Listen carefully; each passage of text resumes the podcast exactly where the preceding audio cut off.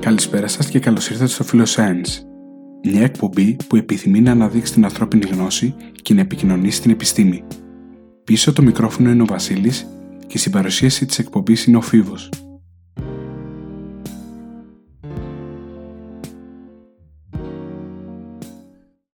Γεια σας και καλώς ήρθατε σε ένα ακόμα επεισόδιο Philoscience. Λοιπόν, μετά από πολύ καιρό, όπως θα έλεγε κανείς, ε, επιστρέφει η σειρά και θα συνεχίσει να είναι ενεργή. Λοιπόν, εγώ είμαι ο Φίβος Δημητρίου και καλώς ήρθατε σε ένα ακόμα επεισόδιο. Ε, επιστρέφουμε λοιπόν ε, με ένα θέμα το οποίο ήθελα να πιάσω. Κάποια στιγμή ήθελα να κάνω ε, επεισόδιο πάνω στις ε, ζωές ε, κάποιων ε, μεγάλων φυσιογνωμιών είτε στα μαθηματικά είτε στις θετικές επιστήμες και σήμερα θα μιλήσουμε για τη ζωή του Ινδού μαθηματικού Ραμανουτζάν στο επεισόδιο λοιπόν αυτό θα μιλήσουμε για την ε, σύντομη μεν, ε, περιπετειώδη δε ζωή του Ινδού μαθηματικού ε, Ραμανούτζαν, ο οποίος έζησε από το 1887 έως το 1920, δηλαδή πέθανε σε ηλικία 32 ετών.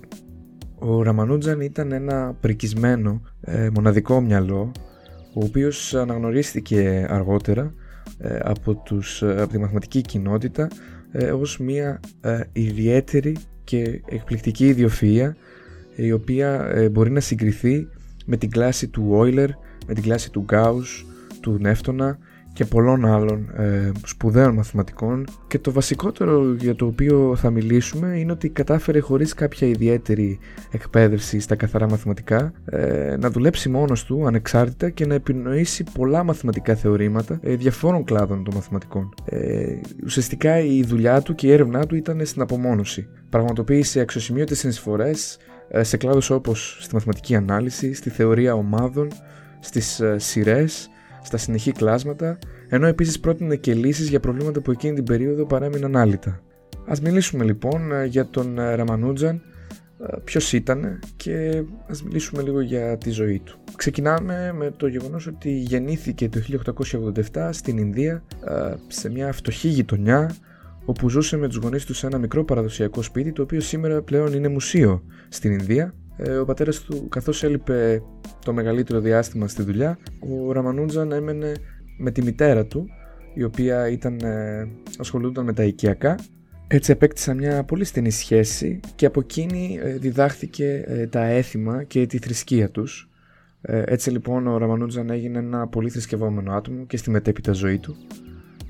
Έμαθε να τραγουδά θρησκευτικά τραγούδια, να παρευρίσκεται στις συναγωγές και να έχει συγκεκριμένες διατροφικές συνήθειες όλα αυτά κομμάτι της κουλτούρας τους. Και αν πάμε στην ηλικία των 11, ε, ο Ραμανούτζαν είχε ουσιαστικά είχε εκμεταλλευτεί το γεγονός και απορρόφησε τις ε, μαθηματικές γνώσεις ε, των δύο φοιτητών οι οποίοι ήταν ενοικιαστές του σπιτιού του. Έπειτα ε, έπεσε στα χέρια του ένα βιβλίο ε, το οποίο αφορούσε, ε, αφορούσε την ανώτερη τριγωνομετρία. Κατονόησε σε βάθος αυτό το βιβλίο και κατάφερε μετά να επινοήσει και να ανακαλύψει δικά του θεωρήματα πάνω σε αυτό. Έπειτα στις εξετάσεις του στα μαθηματικά έδειξε μεγάλη οικειότητα στη γεωμετρία και στις άπειρες σειρές. Ο Ραμανούτζαν διδάχθηκε πώς να λύνει τις κυβικές εξισώσεις το 1902 και κατάφερε μετά να βρει το δικό του σωστό τρόπο για να επιλύει τις τεταρτοβάθμιες εξισώσεις. Και πάμε σε ένα πολύ σημαντικό έτος, το 1903, όπου ο Ραμανούτζαν μόλις 16 ετών ε, προμηθεύτηκε ένα βιβλίο ε, από έναν ε, φίλο του, το βιβλίο του Καρ, το οποίο ο τίτλος του στα ελληνικά είναι μια σύνοψη των στοιχειωδών αποτελεσμάτων στα θεωρητικά και εφαρμοσμένα μαθηματικά, όπου ήταν ένα βιβλίο που είχε μια συλλογή 5.000 θεωρημάτων. Ο Ραμανούτζαν μελέτησε το βιβλίο αυτό ε, σε βάθος και πιστεύετε ότι αυτό ήταν το βιβλίο το οποίο τον ε, επηρέασε ολοκληρωτικά και του έδειξε το δρόμο θα λέγαμε. Ήταν ένα βιβλίο το οποίο ε, από πολλούς, από πηγές ακούγεται ότι είναι ο λόγος που ξεδιπλώθηκε η ιδιοφυΐα του. Όταν αποφύτησε από το γυμνάσιο το 1904 ο Ραμανούτζαν βραβεύτηκε με ένα βραβείο από τον διευθυντή του ε, τον Άιερ, ο οποίος τον ε, εκφώνησε ως ένα εξέχοντα μαθητή, ο οποίος άξιζε υψηλότερες από τις μέγιστες δυνατές βαθμολογίες. Κατάφερε να κερδίσει μια υποτροφία ε, σε κρατικό κολέγιο τέχνης. Ε, Παρ' όλα αυτά όμως ο Ραμανούτζαν ήταν τόσο επίμονος με τη μελέτη των μαθηματικών ώστε να μην μπορούσε να εστιάσει και στα άλλα μαθήματα ε, στα οποία ε, στα περισσότερα απέτυχε και έχασε έτσι την υποτροφία του. Ο Ραμανούτζαν εν τέλει ε, δεν κατάφερε να πάρει κάποιο πτυχίο ε, και συνέχιζε να διεξάγει ανεξάρτητη έρευνα πάνω στα μαθηματικά, αλλά σε εκείνη την περίοδο της ζωής του ε, ζούσε σε τεράστιο επίπεδο φτώχειας και συχνά ήταν στα όρια της λιμοκτονίας.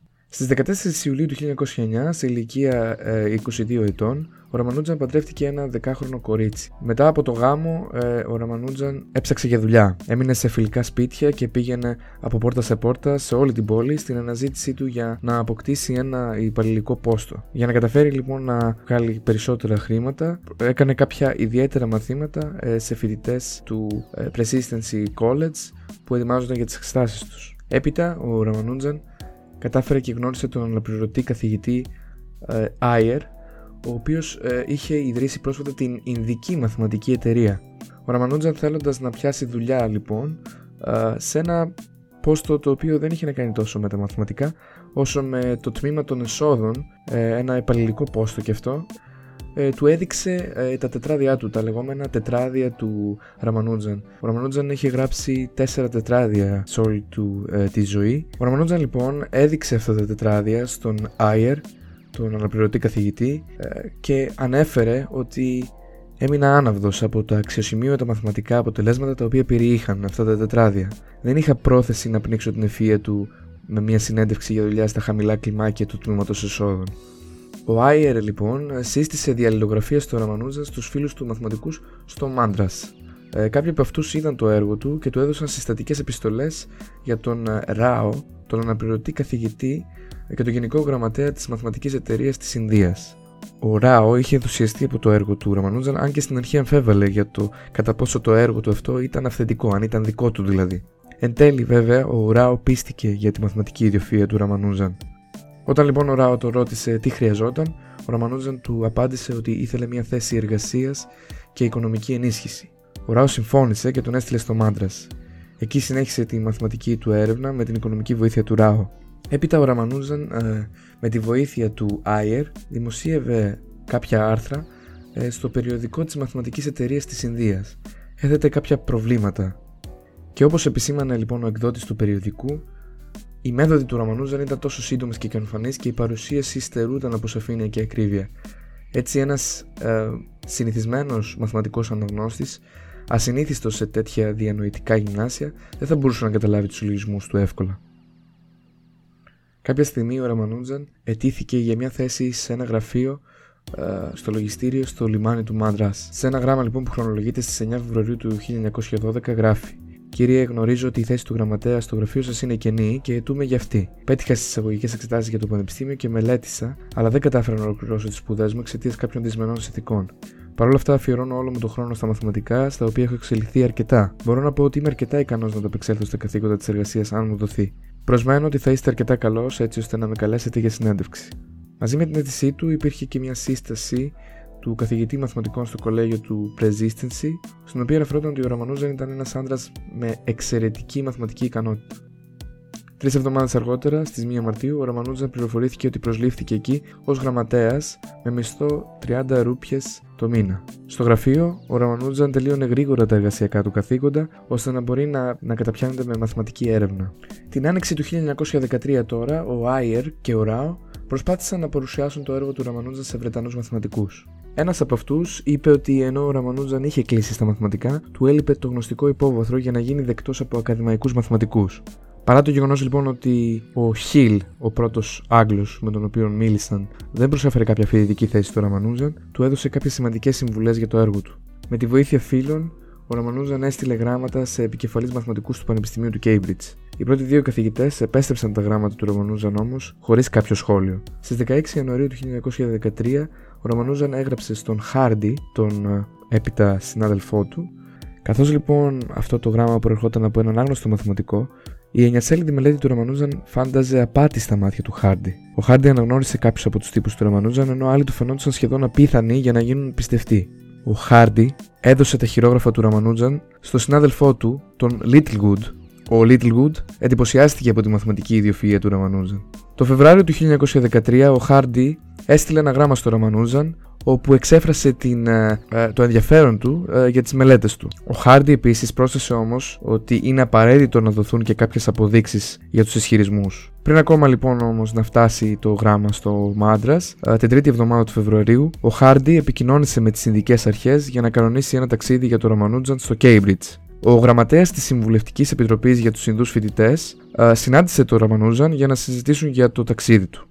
Όμως, σύμφωνα με την βραχμανική παιδεία του, ο Ραμανούζαν αρνήθηκε να φύγει από την πατρίδα του για να πάει σε μια ξένη χώρα. Εν τω μεταξύ, ο Ραμανούζαν έστειλε ένα γράμμα με θεωρήματα στο Χάρντι, στο οποίο ανέφερε για το Χάρντι ότι έχω βρει ένα φίλο σε εσάς, ο οποίος βλέπει με ενδιαφέρον το έργο μου. Εκτός από την οπισθογράφηση του Χάρντι, ένας ε, πρώην λέκτορας μαθηματικών, ο Gilbert Walker, ε, είδε το έργο του Ραμανούζαν και εξέφρασε το θαυμασμό του, παροντρύνοντάς τον να πάει στο Cambridge. Ως αποτέλεσμα της οπισθογράφησης του Walker, ο Ράο, ένας καθηγητής μαθηματικών ε, σε σχολή μηχανικών, προσκάλεσε τον συνάδελφο του Ραμανούζαν, τον Άιερ, σε μια συζήτηση με θέμα τι μπορούμε να κάνουμε με τον Ραμανούζαν. Η απόφαση που πήραν ήταν να του δώσουν μια υποτροφία για δύο χρόνια στο Πανεπιστήμιο του Μάντρας.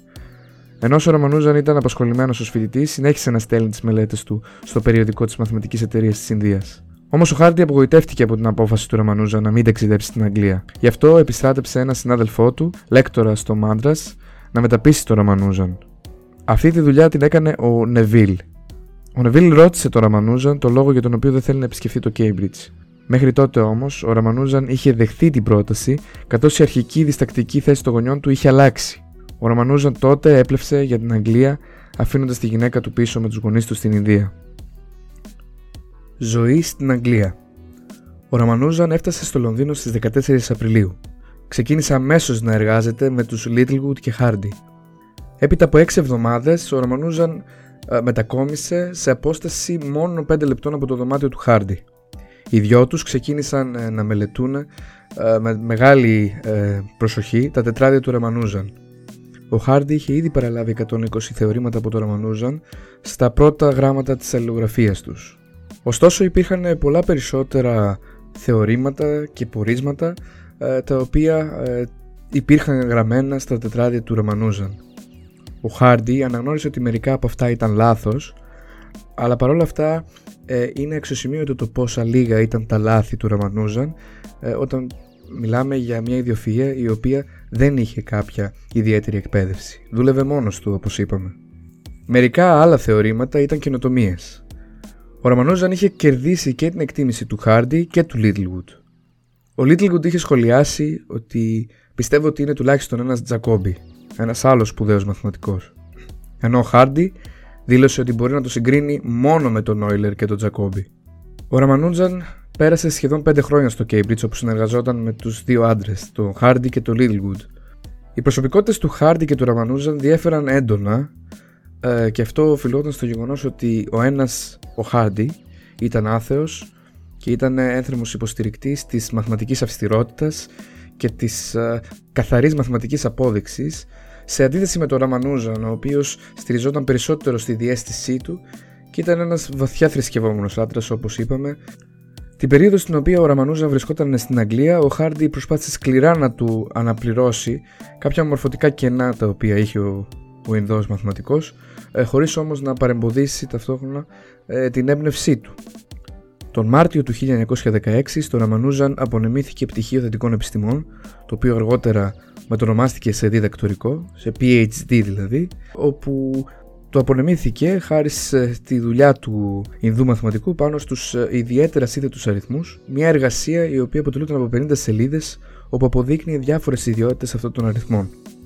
Ο Χάρντι σχολίασε ότι αυτή η εργασία ήταν μία από τις πιο ασυνήθιστες ε, για την εποχή όσον αφορά τη μαθηματική έρευνα. Σχολίασε επίσης ότι ο Ραμανούζαν έδειξε τρομερή οξύνια συγγράφοντας αυτή την εργασία. Στις 6 Δεκεμβρίου του 1917 εκλέχθηκε μέλος της Μαθηματικής Εταιρείας του Λονδίνου. Έγινε μέλος της Βασιλικής Εταιρείας το 1918, όντας ο δεύτερος Ινδό με αυτή την ιδιότητα και ήταν ένας από τα νεότερα μέλη της ιστορίας της Βασιλικής Εταιρείας.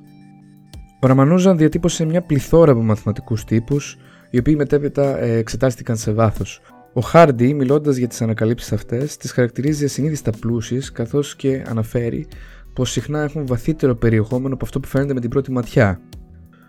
Θα κάνουμε τώρα μια αναφορά στα τετράδια του Ραμανούζαν. Όπως είπαμε και προηγουμένως, ενώ ακόμη βρισκόντα στο Μαντράς, ο Ραμανούζαν ε, κατέγραψε τον κύριο όγκο των υπολογισμών του σε τέσσερα τετράδια. Ο μεγαλύτερος αριθμός αυτών των υπολογισμών, βέβαια, ε, γράφτηκε ε, παραδόξως χωρίς να έχει κύριες πηγές. Και αυτή ήταν ε, η αρχή της ασφαλμένη εκτίμησης ότι δηλαδή ο Ραμανούζαν δεν ήταν ικανός να αποδείξει τις θεωρίες του και ότι απλά σκεφτόταν το τελικό αποτέλεσμα με ακρίβεια. Ο μαθηματικός Μπέρντερ στην κριτική του για αυτά τα τετράδια αυτά και για το γενικότερο έργο του Ραμανούζαν αναφέρει ότι κατά πάσα πιθανότητα ήταν ικανός να καταστρώσει τις αποδείξεις των υπολογισμών του, αλλά επέλεξε να μην το κάνει. Και αυτό οφείλεται σε πολλούς παράγοντες. Ε, Ένας παράγοντας ήταν ότι το χαρτί ήταν τότε πολύ ακριβό και ο Ραμανούζαν έκανε το κύριο μέρος των υπολογισμών του και πιθανότητα και τις αποδείξεις του ε, πάνω σε ένα μαυροπίνακα, κάτι το οποίο συνηθιζόταν ε, να συμβαίνει και στη συνέχεια μετέφερε απλώς το αποτέλεσμα σε χαρτί. Επίσης, μπορεί να ήταν πολύ πιθανό να επηρεάστηκε και από τον τρόπο που ήταν γραμμένο το βιβλίο που τον επηρέασε βαθιά, το βιβλίο του Καρ, που ήταν το βιβλίο που μελέτησε νέος ε, μέσα στο οποίο υπήρχαν ε, πολλά αποτελέσματα χωρίς να δίνονται αποδείξεις. Τέλος, είναι πιθανό ο ίδιος ο Ραμανούζαν να θεωρούσε ότι η δουλειά του ήταν ένα ζήτημα προσωπικού ενδιαφέροντος και έτσι να μην κατέγραφε τις αποδείξεις των υπολογισμών του. Τα αποτελέσματα των υπολογισμών του ε, ενέπνευσαν πολλούς μαθηματικούς οι οποίοι έκαναν έρευνες προσπαθώντας να αποδείξουν όλα όσα κατέγραψε ο Ραμανούζαν στα τετράδια του. Ιδιαίτερη σημασία όμως έχει το τελευταίο τετράδιο του Ραμανούζαν ε, το οποίο ανακαλύφθηκε και το βρήκανε το 1976. Ο Μπέρτρ σχολιάζει την ανακάλυψη του τετραδίου ως η ανακάλυψη του τελευταίου τετραδίου προκάλεσε τέτοιο ενθουσιασμό στη μαθηματική κοινότητα όπως η ανακάλυψη της 10ης συμφωνίας του Μπετόβεν. Θα κλείσουμε το επεισόδιο αυτό με τις απόψεις άλλων μαθηματικών που έθεσαν για το Ραμανούζαν. Όταν ο Χάρντι ερωτήθηκε σχετικά με τις μεθόδους που χρησιμοποιούνταν από τον Ραμανούζαν για να φτάσει στις λύσεις, ο Χάρντι είπε ότι άγονταν από μια διαδικασία ανάμεικτων επιχειρημάτων, διαίσθησης και επαγωγών, για τα οποία ήταν εντελώς ανίκανος να δώσει μια λογική εξήγηση. Ακόμη, ισχυρίστηκε ότι δεν είχε γνωρίσει ποτέ ισάξιό του και μπορεί να το συγκρίνει μόνο με τον Όιλερ και τον Τζακόμπι, όπως είπαμε.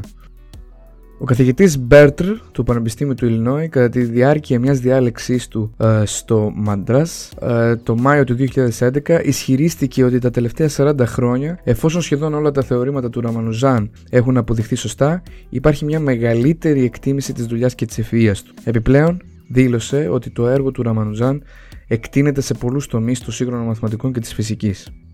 Στο βιβλίο Scientific Edge αναφέρεται ότι τα καταρθώματα του Ραμανουτζάν έγιναν πλήρως κατανοητά πολύ αργότερα, αρκετά μετά τον πρόωρο θάνατό του το 1920. Και αυτή ήταν εν συντομία ε, η ιστορία του Ραμανουτζάν, ενός πολύ ιδιαίτερου, ε, μιας πολύ ιδιαίτερης ιδιοφυΐας και κάπου εδώ θα κλείσουμε το επεισόδιο αυτό. Σας ευχαριστώ πάρα πολύ που με ακούσατε ε, μέχρι εδώ. Θα τα πούμε στο επόμενο επεισόδιο από τη νέα χρονιά. Καλές γιορτές και καλή συνέχεια σε όλους από τον ε, Φίβο Δημητρίου και από τον Βασίλη Παπουτσί να είστε όλοι και όλες καλά. Γεια και χαρά. Γεια σας.